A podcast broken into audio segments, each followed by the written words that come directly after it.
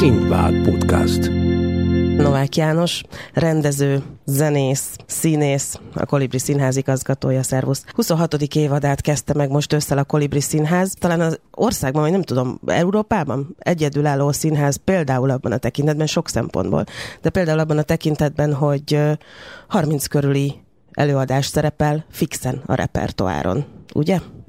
Hát az, hogy mennyibe vagyunk egyedülállóak, ebbe azért óvatos lennék, mert a világ nagy és nagyon sokféle dolog van, és elég rendszeresen, különösen Európai Uniós együttműködésekben van úgy, hogy 16-17 csoporttal is összedolgozunk, a másik pályázatban 10-12-vel, meg egyetemekkel, tehát sokféle dolog van. Vannak velünk rokon gyerekszínházak is, Például ilyen a Dresdai, ahol, ahol hagyományosan volt társulat, hagyományosan volt gyerekszínház, még nyugatabbra ezek inkább családi formációk vagy kisebb csoportok.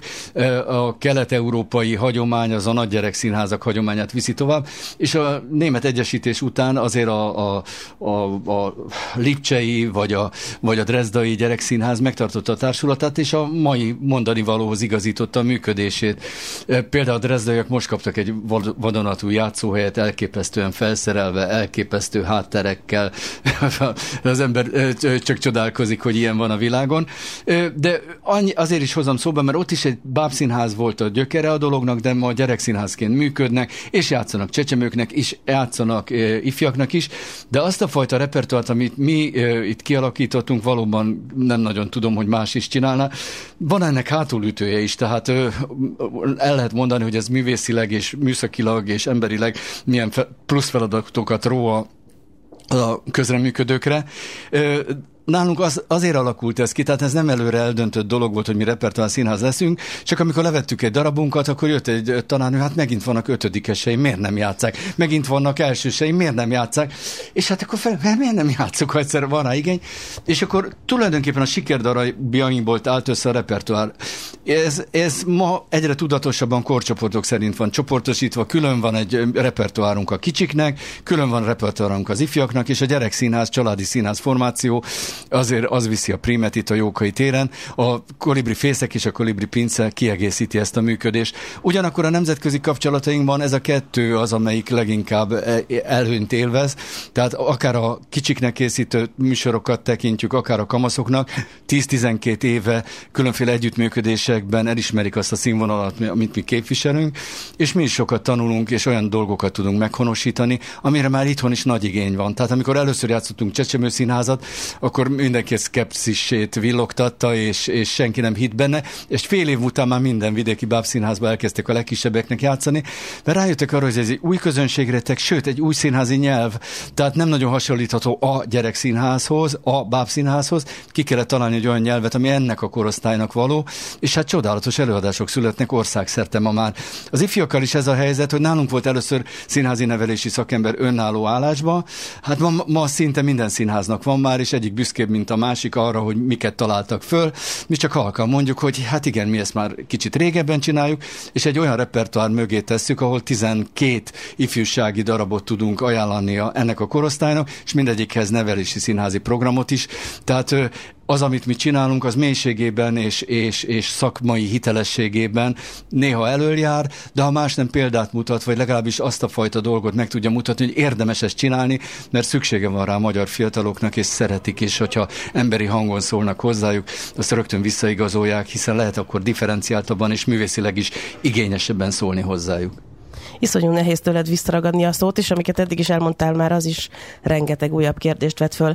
Az idei négy bemutatótok között is lesz például ugye ifjúsági, ennek a korosztálynak szóló előadás, majd erről is beszéljünk, de az első bemutatótok, ami a te rendezésedben, Novák János rendezésében kerül műsorra, az nem ilyen, hanem egy családi, egy úgynevezett családi előadás műfaját tekintve. Miről van szó?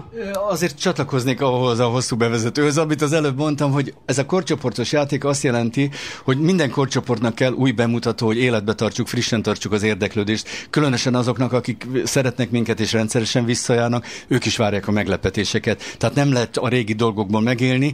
A régi dolgokat magas színvonalon kell tovább játszani, hogy legközelebb is legyen kedvük megnézni. Tehát ez nagyon fontos, fontos minőségi munkát jelent. De azért csatolok kicsit vissza a múlthoz, mert például ez a két nemzetközi együttműködés, a platform uh, Shift, illetve a Small Size, az az NKO támogatásával tudott megvalósulni nálunk, és az azt jelenti, hogy minden évben ezekre a, a célfeladatokra külön költségvetést tudtunk összeállítani, és ez lehetővé tette, hogy akár kisebb nézőtér előtt is játszunk ifjúsági darabokat, és, és ennek a gazdasági hetterét ne a gyerekszínházi előadásainktól kelljen elvonni. Most egy kicsit ott vagyunk megakadva, hogy ez a 12 éve tartó ifjúsági együttműködés most úgy tűnik, hogy idén ez a nemzetközi projekt nem kapott pénzt, és lehet, hogy csak jövőre fog. Tehát az a plusz pénz, amit, amit behozott a színházba, az nem fog bejönni.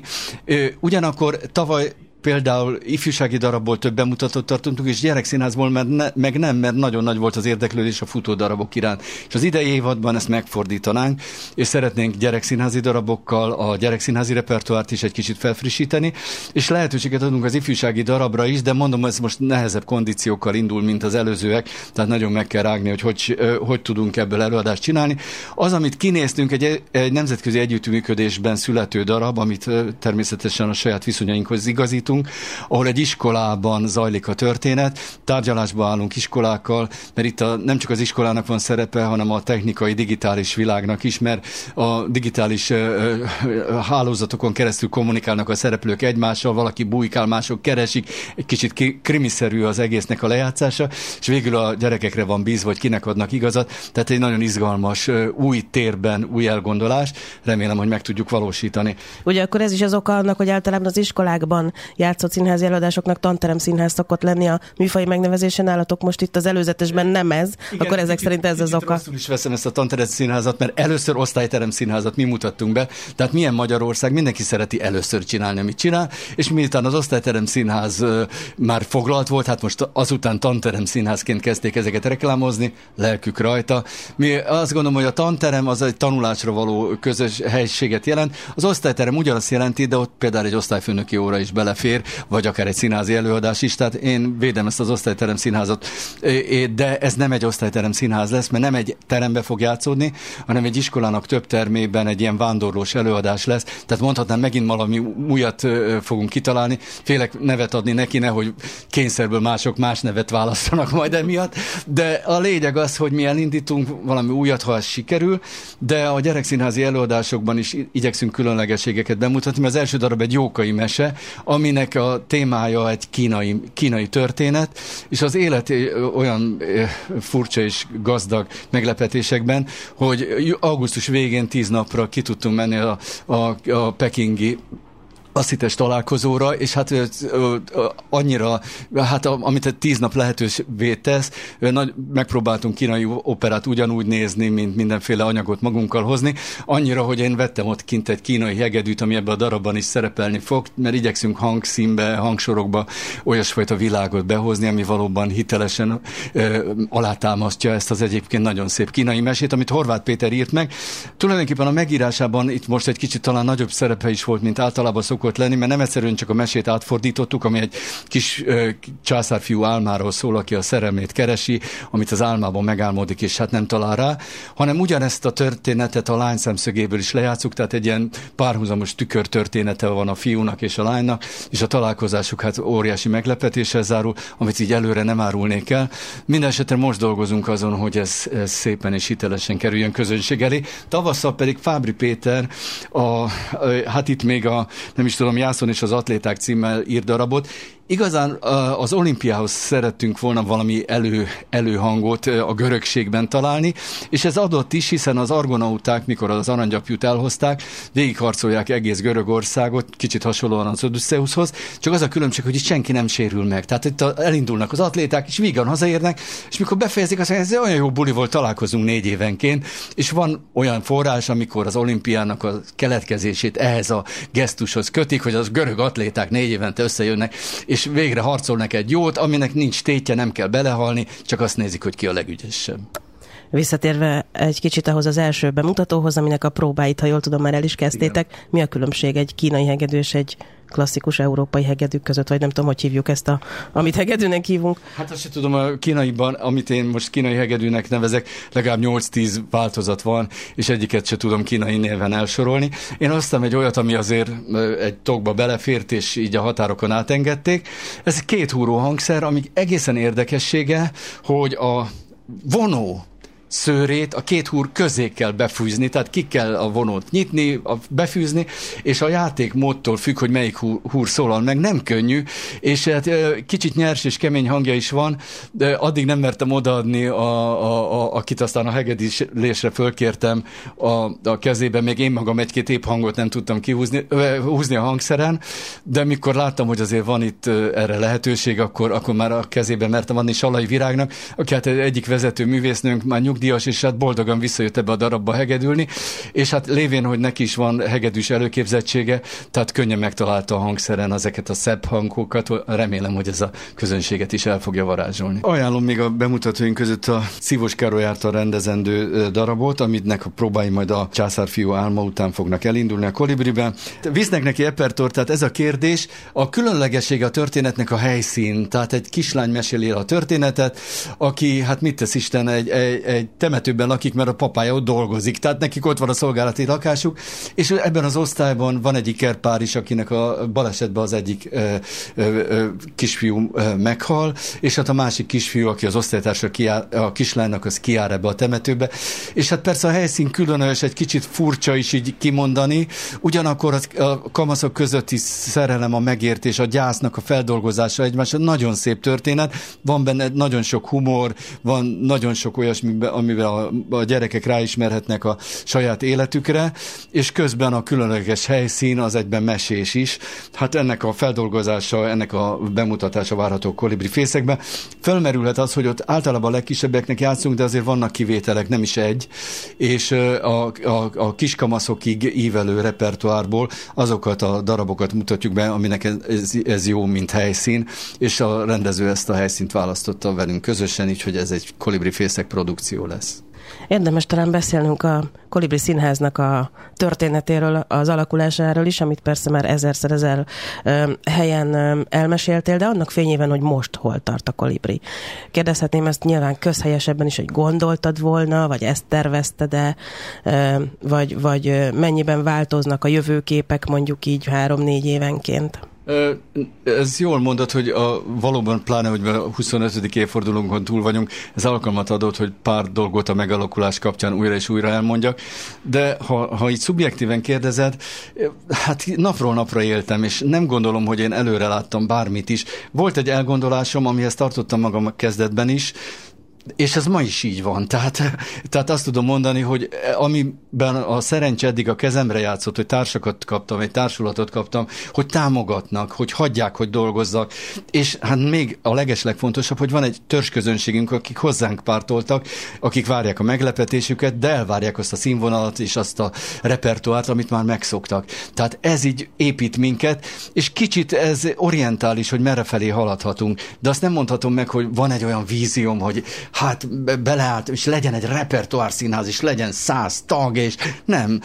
De minden lehetőséget megragadtam. Amikor a cirkuszba lehetett fellépni, ott csináltunk előadást, amikor szabadtéren, hát itt a Jókai téren minden évben kimegyünk, és azzal indítjuk az évadot, hogy szabadtéri fesztivált csinálunk a gyerekeknek. Tehát egy csomó olyan dolog alakult ki a működés során, Kemény Erik barátsága, a zseniális bábművészek, akik hozzánk szerződtek, a fiatalok, akik mind újat akarnak, és azért jönnek hozzánk, hogy megmutassák a saját szakmájuknak, másoknak is, és maguknak is, hogy mire képesek.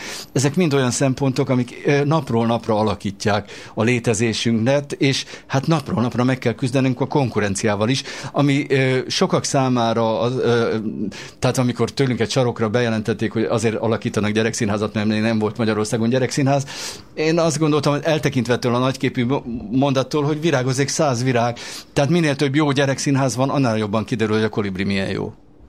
Nagyon fontosak az elmúlt évtizedekben a Kolibri Színház életében, ahogy már az előbb is említetted, a nemzetközi együttműködések, az összefüggések tagjai vagytok, és te személyesen is tagja vagy nagyon sok olyan szervezetnek, ami gyerekek, gyerekekkel, gyerekek színházával, gyerekekkel készülő programokkal kapcsolatos. Ezek mennyiben változnak az elmúlt évtizedekben? Ugye például említetted, hogy a Csecsemő Színháznak egyáltalán létjogosultságát kellett elérni a kezdeti időszakban. Most viszont már ennél differenciáltabban lehet programokat létrehozni. Hát nagyon sok szervezetnek nem vagyok a tagja, de az ASZITES, az a Gyermek és Ifjúsági Színházak Világszervezete, az egy öt földrészen magát képviselő szervezet, világszervezet rendszeres találkozókkal, szakmai konferenciákkal, és hát ennek már jó több évtized, de így a tagja lehetek, és, és ott szeretnek, elismernek engem, bár magában a szervezetben, a nemzetközi szervezetben sose ambicionáltam, hogy jobban részt vegyek, mert mindig fontosabb volt az, hogy a Kolibri Színház számára azokat az új szempontokat hozzam be, amire a magyar gyerekeknek is már szüksége van. Tehát nem mindent gondoltam, hogy azonnal be kell hozni vagy csinálni, és nem is minden tetszett. De volt olyan is, ami nem annyira tetszett, de úgy éreztem, hogy igen, ezt mégiscsak meg kell csinálni, mert erre, erre szüksége van mondjuk a kamaszoknak erre a világlátásra. Még ha tőlem ez már idegen is, hogy pedig már sokadik gyerek nevelem ebbe a korcsoportba, és hát magam is átéltem ezt egykor, de el kell ismerni, hogy ez egy új nézőpont, és ennek a létjogosultságát az előadások sikere igazolja, hogy, hogy nagyon nagy szükség van rá, hogy a, a